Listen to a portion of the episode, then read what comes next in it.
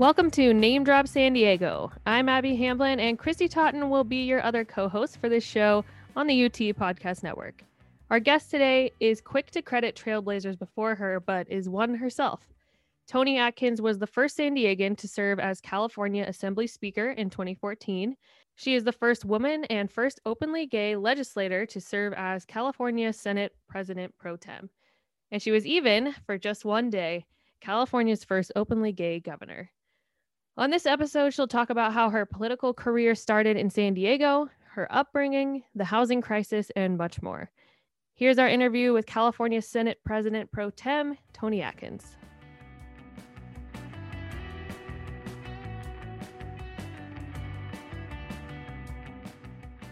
You grew up in Virginia and still have a bit of the accent to prove it. Uh, how do you feel like growing up there shaped who you are today? Well, I think uh, I do still have the accent. Uh, 35 years later, you would think there'd be a little modification, but obviously not. Um, you know, it, it, of course shaped my approach to the world and, and how I work today. I grew up uh, in pretty much rural poverty. My parents were blue collar working class folks that couldn't work their way out of poverty. And so the issues I work on today uh, in elected office uh, I grew up without health care. Subs- I grew up in substandard housing, a house with no running water. You know, to this day, uh, the bathroom is my favorite room in the house uh, because of that. Um, so I work on affordable housing. I work on um, health care. And of course, you know, I'm a member of the LGBT community and uh, coming out uh, very quietly in Southwestern Virginia when I was 18, 19 years old um, you know, I work on issues of equality and for women, women's reproductive rights. I spent time in a women's work, you know, as a manager of a women's clinic. And, and so I think all of those intersections um, really have a bearing on who I am and how I approach uh, public service um, and pretty much everything else. I'm sure that's all our stories, you know? Yeah, absolutely. Uh, well, you mentioned your coming out story. Um, you came out in 1982. Would you mind sharing that with us? Well, again, I'm going to tell you it was a soft coming out. I was in Southwest Virginia uh, in college uh, at Emory and Henry College. I had a wonderful advisor and professor, Steve Fisher, who, you know, with the support around me and, and a few friends, you know, we we work to be visible in ways, but he reminded me, you know, you've got to be concerned about your safety. Um, and and so I, I did take that to heart, but we found ways to work together uh, to do incredible things when I was in college. Um, I worked on a, a, program to bring Holly Near, a Californian, by the way, um, to campus to, to uh, be part of a nuclear disarmament um, symposium with Helen Caldicott and Admiral Zumwalt, very controversial issues back in those days. And I brought the music. I brought Holly Near, who sang about, um, you know, the LGBT community. And uh, that was quite radical there. Today, it would not seem so, and it wouldn't even be so in Virginia. But, you know, and coming out to my parents was also a little bit of a process. Um, I wouldn't say they uh, understood, but I am so fortunate. My parents uh, really unconditionally love their kids, and um, they they loved me, and I'm not sure they understood it, but um, you know, I always felt the love of my parents, and I think that's a that's something I really value because I've heard the stories of other members of the LGBTQ community um, who were kicked out, who you know, and and that's just a hard thing to to come through because we need the love and support of parents. And uh, it's why I always love PFLAG. You know, in the early prides in San Diego, um, they were the group that marched that got the biggest applause uh, because it was the friends and families of, of those of us who were celebrating Pride. I think it's it's sometimes easy to forget now that gay marriage was only legalized not too long ago at all. At this point, you know, we kind of well, I don't want to say we take it for granted, but it seems like it's been here a while. But that wasn't always the case, and especially for you getting into politics, you know, being open from such a young age, or you know, somewhat open. I mean, what was it like being in politics at a time when even members of your own party were opposed to gay marriage? Well, you know, I have the benefit of, of having the mentor, Christine Kehoe, who was the first open LGBT person elected to the city council in San Diego. That was that was a movement. Um, I will say, coming from Virginia to San Diego, I loved San Diego. My first Pride was 1986 in San Diego. I got here late 85. I missed Pride, but I just to just to feel that you could be out and open in the community for a day with with people surrounding you, so you felt safe and you could celebrate that Pride. Um, but you know, Chris really um, was the trailblazer. So when I um, followed behind her, um, it was so much easier for me. These trailblazers, people like Chris, that made it easier for us. Which is not to say there aren't issues for others and there weren't issues for me, but having that positive example of someone who really served all of the community in District Three. I mean, there was a time I went to work for her where you know, I, I heard from more than one person on the 10th floor at City Hall. Well, what is your agenda going to be? You know, they assume, what is that gay agenda?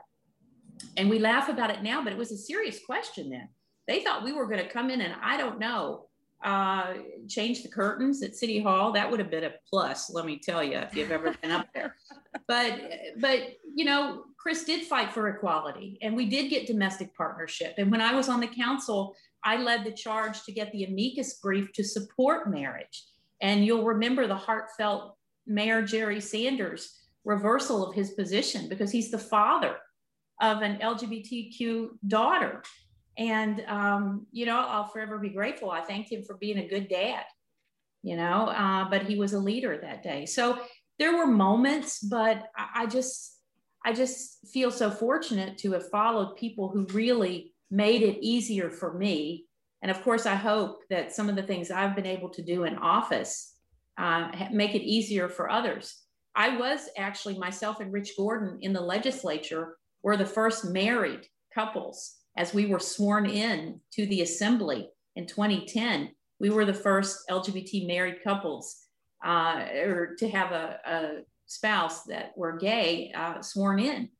And but but that came after Chris Kehoe had to deal with, along with Sheila Kuehl and Jackie Goldberg from the LA area and Carol Migden from the Bay Area. They formed the LGBT caucus in Sacramento in the legislature. And the, if you if you see the film Political Animals that Carol Migden did, there is footage of what they had to deal with and the kinds of comments that were leveled at them on the floor of the legislature.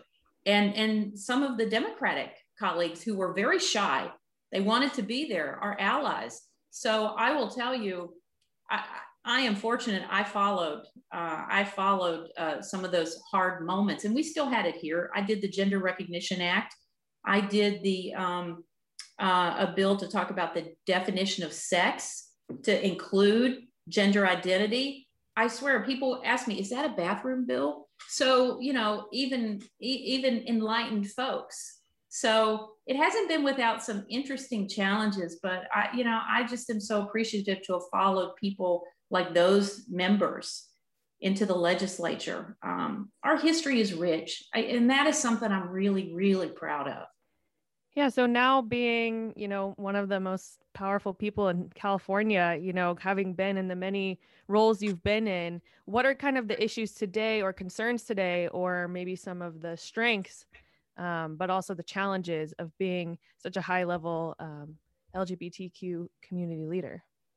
Well, you know, I think of, uh, you know, Kamala Harris being the vice president, the first woman, first woman of color, API, and African American um, you know, she knew she was going to be, you know, as she went through that process, she you couldn't help but know she was the first. When I was becoming the speaker and the pro tem, the Senate leader, it didn't, it wasn't like that. It was, it was how do you uh, offer the support to your colleagues to be able to be in the position to provide that leadership. So it wasn't really clear that I was marking those grounds uh, as they happened. They just unfolded, and I sort of look back and say, "Wow, yeah, that that was we we did that. I, you know, I credit the foundation in San Diego. Uh, let me just tell you what the gains we made in San Diego to get Chris elected, and then me, and of course you see Todd Gloria. How are we not just thrilled uh, to see him as the mayor of San Diego? Not just LGBTQ, but a person of color. Um, and, you know, as I look at it now, um, I think our challenges are we fought so long to get things like um, recognition of LGBTQ. And now we have all these incredible young people coming along, just put turning it on the head.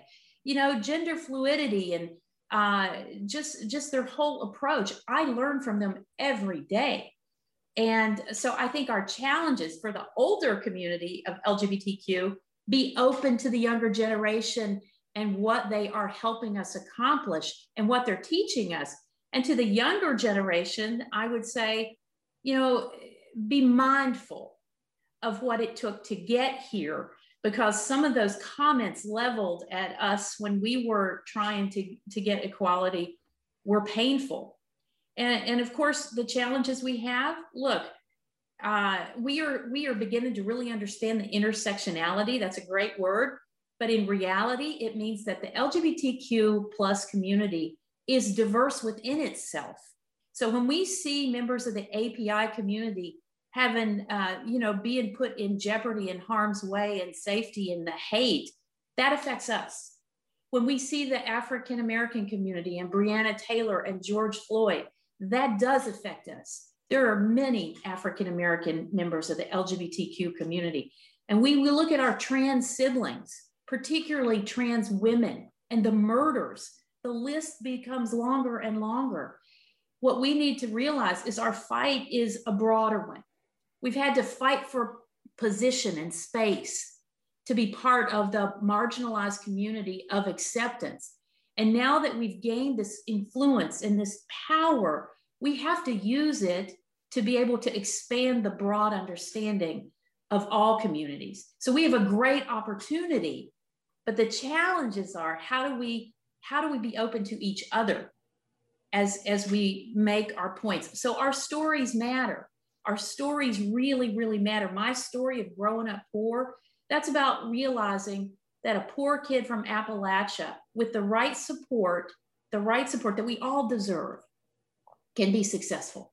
And I want that for for everyone. And so pride is our pride now is really about being able to express our true authentic self. That's a real phrase that has meaning and value.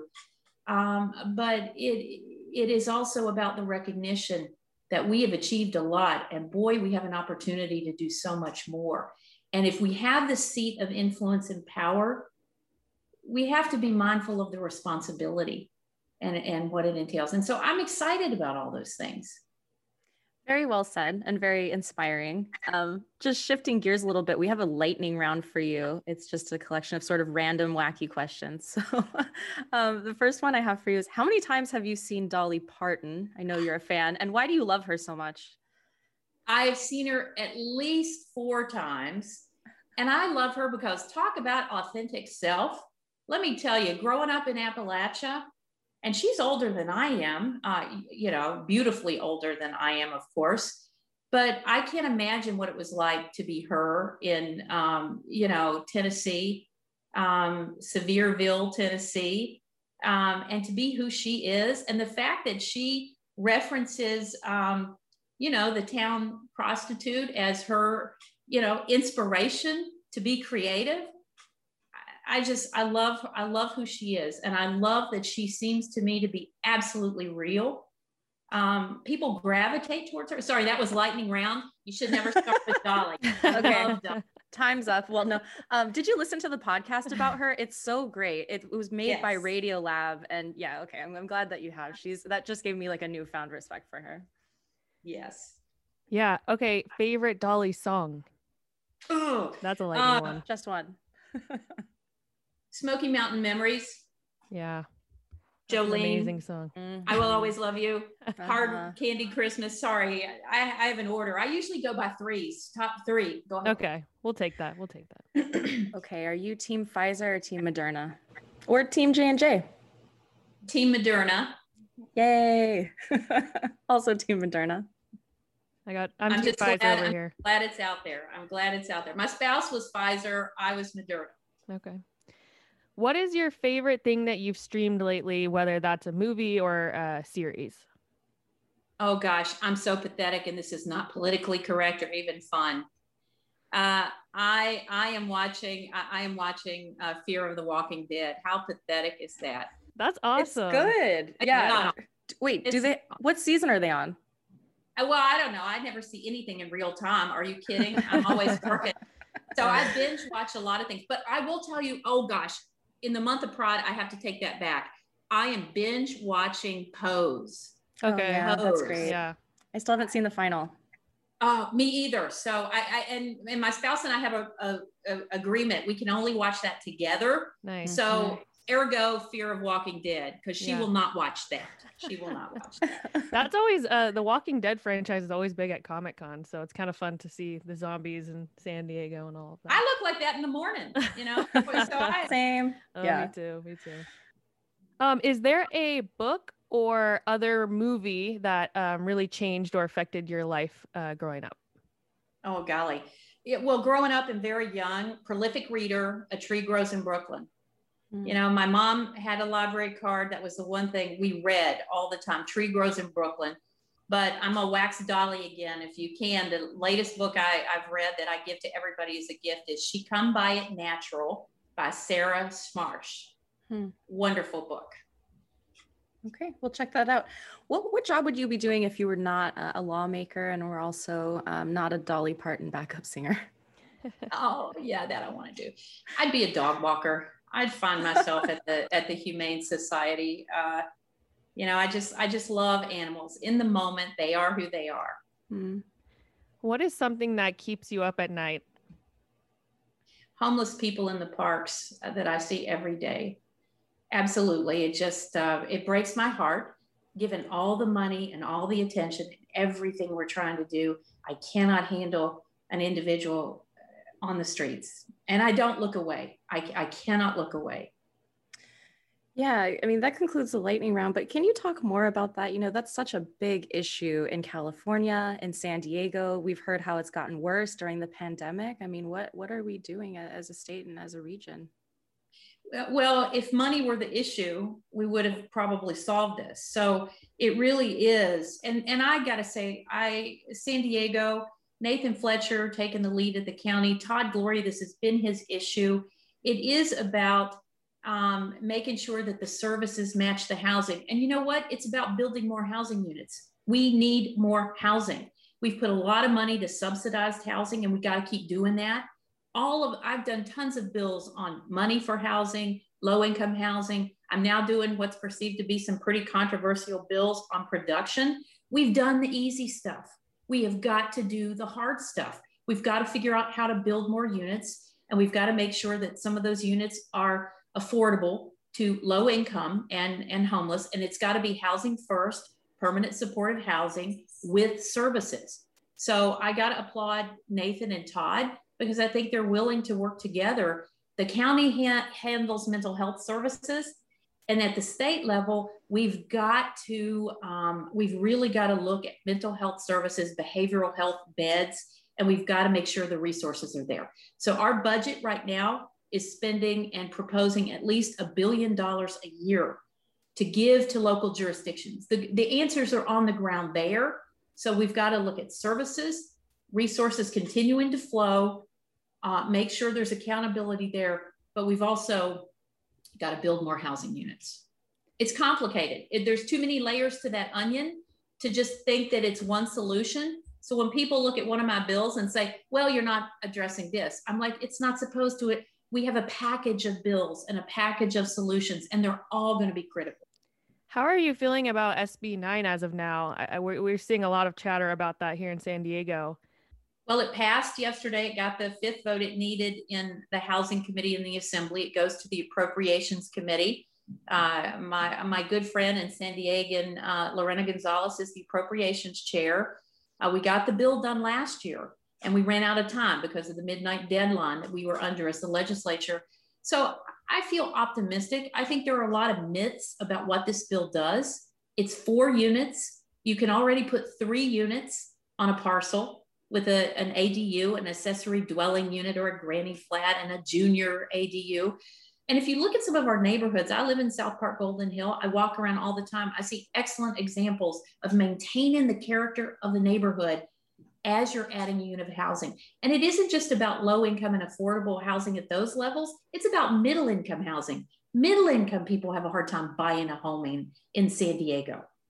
So it, this is about lots of options. I urge people to eh, look deeper.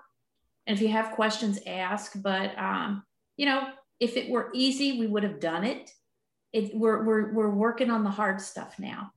And thank you for asking these questions. These are these are so important. We'll definitely be watching to see where that goes next. Um, I wondered if we could just kind of quickly go down memory lane since our listeners are in San Diego and you have been representing our community for so long. Um, I wondered if you could go back to the city council days to, you know, when you became the interim mayor.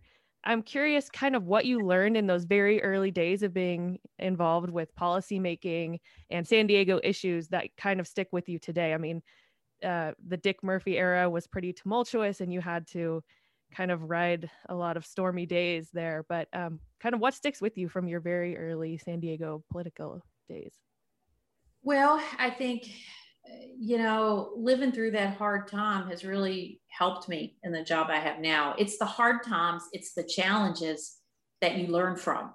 Uh, you know, I hate to hear that. We all hate to hear that because that means we're going to go through some stuff you know, before we can be successful. Those were hard days. But I will tell you, there were people in the community in San Diego that rallied together during that hard time. The Chamber of Commerce, which was not exactly my natural ally at that time. I was a little more of an activist type person uh, at that time. I think people thought I was a little a little crazier to the left side, uh, but I got to give them credit. The chamber um, EDC, uh, my colleagues, you know, uh, I serve still today with Brian Maienschein.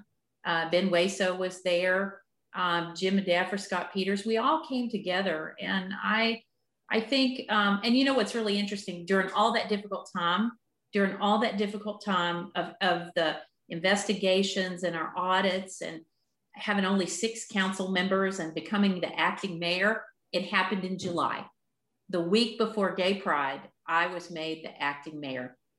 And the community, it, it, was really important for them. It was huge. It was huge. So, in the midst of all this turmoil, and it was the longest five months of my life, I had pneumonia by the end of it. Oh, and uh, at the same time, the community um, got to see an acting mayor from the gay community step up at a time of crisis. And I was incredibly mindful of what that meant to them.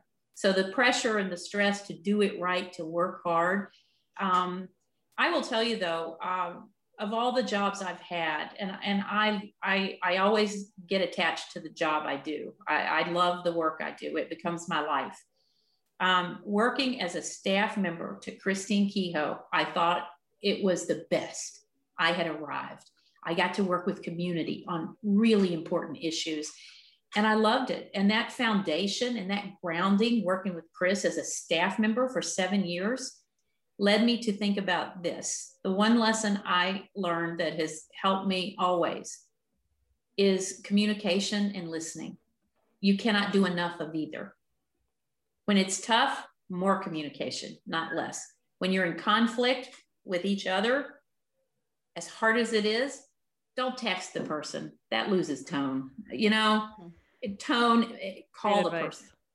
Communication and and really listening. You've come, uh, you know, such a far way since that time. I think you have a, a, long way to go as well. You know, what are some of the things you still want to accomplish, and you know, how do you want to be remembered, not just as a, a California politician, but as a person? Well, I think I'd rather be remembered as a person. You know, I am Toni. Uh, I have a title, and I think I, I always I can't push that title away. Most times, I have to remember that I represent something bigger than myself. But um, you know, I I want to be remembered as you know um, thoughtful and someone who really worked hard uh, as a public servant. I, I, I like the term. I believe in it. I think it's what I, I do. It's who I am. And I think one of the best compliments I, I was introduced yesterday, and it really means something to me, that um, in all the years I've been in Sacramento a decade, uh, the person that introduced me said, and the whole time I've known her, from the assembly member, when she was running assembly, speaker, senator, pro tem, that she's always been the same, that she's never changed uh, in terms of the core of who I am. And that to me was an incredible compliment because it makes me think of my mom. And so I just want to be remembered as someone who who cared a hell of a lot because that's why I do what I do. It's what gets me through the hard days. And so I hope people will, will remember me as someone who really wanted to help them be successful. And in leadership, you know, people talk about what it means to be a leader. You're only a leader if people allow you to be. And so, you know, I thank my colleagues in the Senate for letting me be the Senate President pro tem and in the assembly, but it's about helping them all be successful for their own communities. So I love what I do, and I hope that people will remember me kindly. Uh, despite you know, despite some of the things, I hope that I hope that they'll remember the root of why I was doing some of the things I I did. For those who don't get to see you off of TV or in the ch- in the chamber, or you know, who would you say uh, Toni is? If you know, you're like, I'm still just Toni, but what are some things about you that help people understand who you are, um, just as a person? Well, I'm an, I know you've probably heard this. I'm an absolute introvert. I am not an extrovert. Um, the fact that I have a job to do and a role and a title helps me walk into a room uh, and be able to do what I need to do because I don't talk on the phone after hours. I, you know, I, I'm a quiet person. I love to read. Um, I love trees. I love green. I love trees. I love the rain. Uh, you know, and I, I love animals. And so I think really uh, at some point, um, I love the work I do, but I love peace. I love calm. I love I love green trees and rain and and to be quiet and to listen to good music.